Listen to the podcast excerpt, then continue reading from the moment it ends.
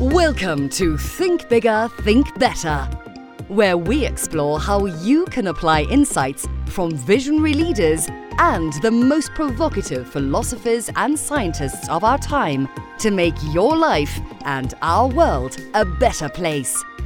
Here's your host, author and speaker, Paul Gibbons. There are a lot of amazing podcasts out there. Why should you listen to Think Bigger, Think Better? What's it about? How is it different? Well, we're going to talk about science and philosophy, but that's pretty abstract. What's special? How will those help me? Well, first, think better. Let me ask you this How do you make good decisions? Decisions that are critical to the future prosperity of you and your family. How do you make decisions as a business leader or decisions as a citizen that might affect many future generations? Do you seek out the best information or do you go with your gut? Well, cognitive science tells us going with your gut is way overrated. Yet, on the other hand, today we're swamped with information. Some of it's of a very dodgy quality. So, how do you separate the wheat from the chaff? How, on complex issues such as health, well being, the economy, the environment, and parenting, can you avail yourself of the best thinking around? Well, there are experts. There is good academic research. The problem with academic stuff is it's, well, it's very academic. Who do you trust? There's great science out there neuroscience, cognitive science, evolutionary biology, social psychology, behavioral economics, medicine, politics. All of those can help you understand yourself and our world better, and so make better choices. Vaccination, climate change, gluten, Charter schools, immigrants and robots, are they stealing jobs?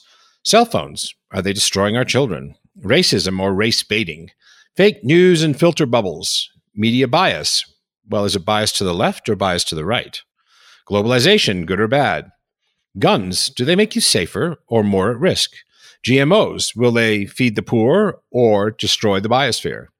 Discussions around these critical issues are so politicized or commercialized that they're no longer rational. It seems impossible to find an honest, uncorrupted assessment of the best science available.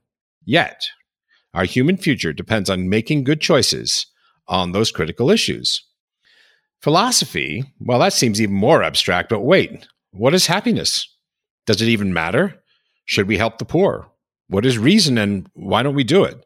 What's the difference between populism and democracy?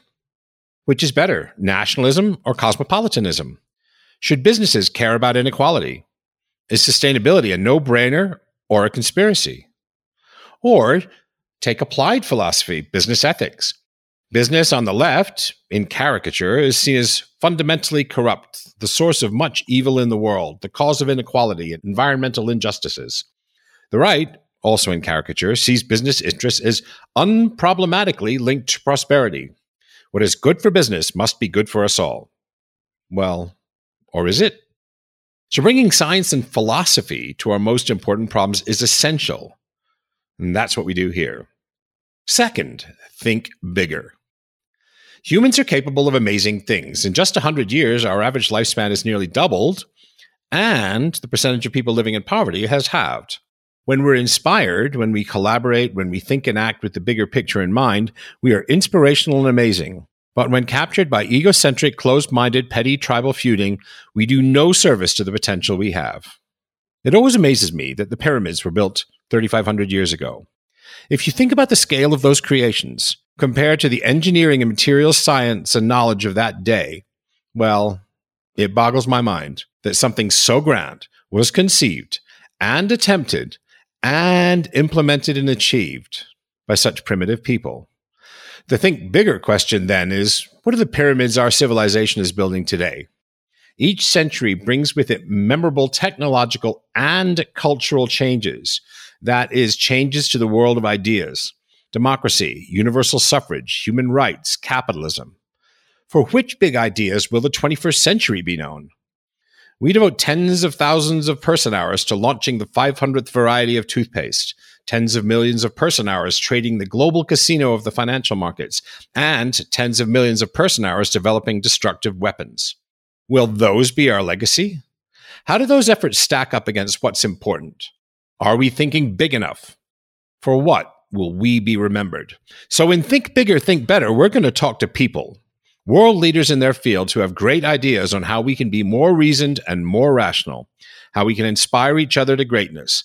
Guests will be famous academics, politicians, New York Times bestselling authors, business CEOs, and activists. Join us because thinking bigger and thinking better is what we must do. Thanks for listening to this episode of Think Bigger, Think Better. Great ideas are great, but this isn't gospel. Share your critical thinking in the comments. Where do I disagree? What insights were most powerful? If you got value, don't forget to share the value by sharing the podcast. Finally, to get information on book and blog releases and new video content, head over to paulgibbons.net and join the community of thinkers talking about using science and philosophy to make our world a better place.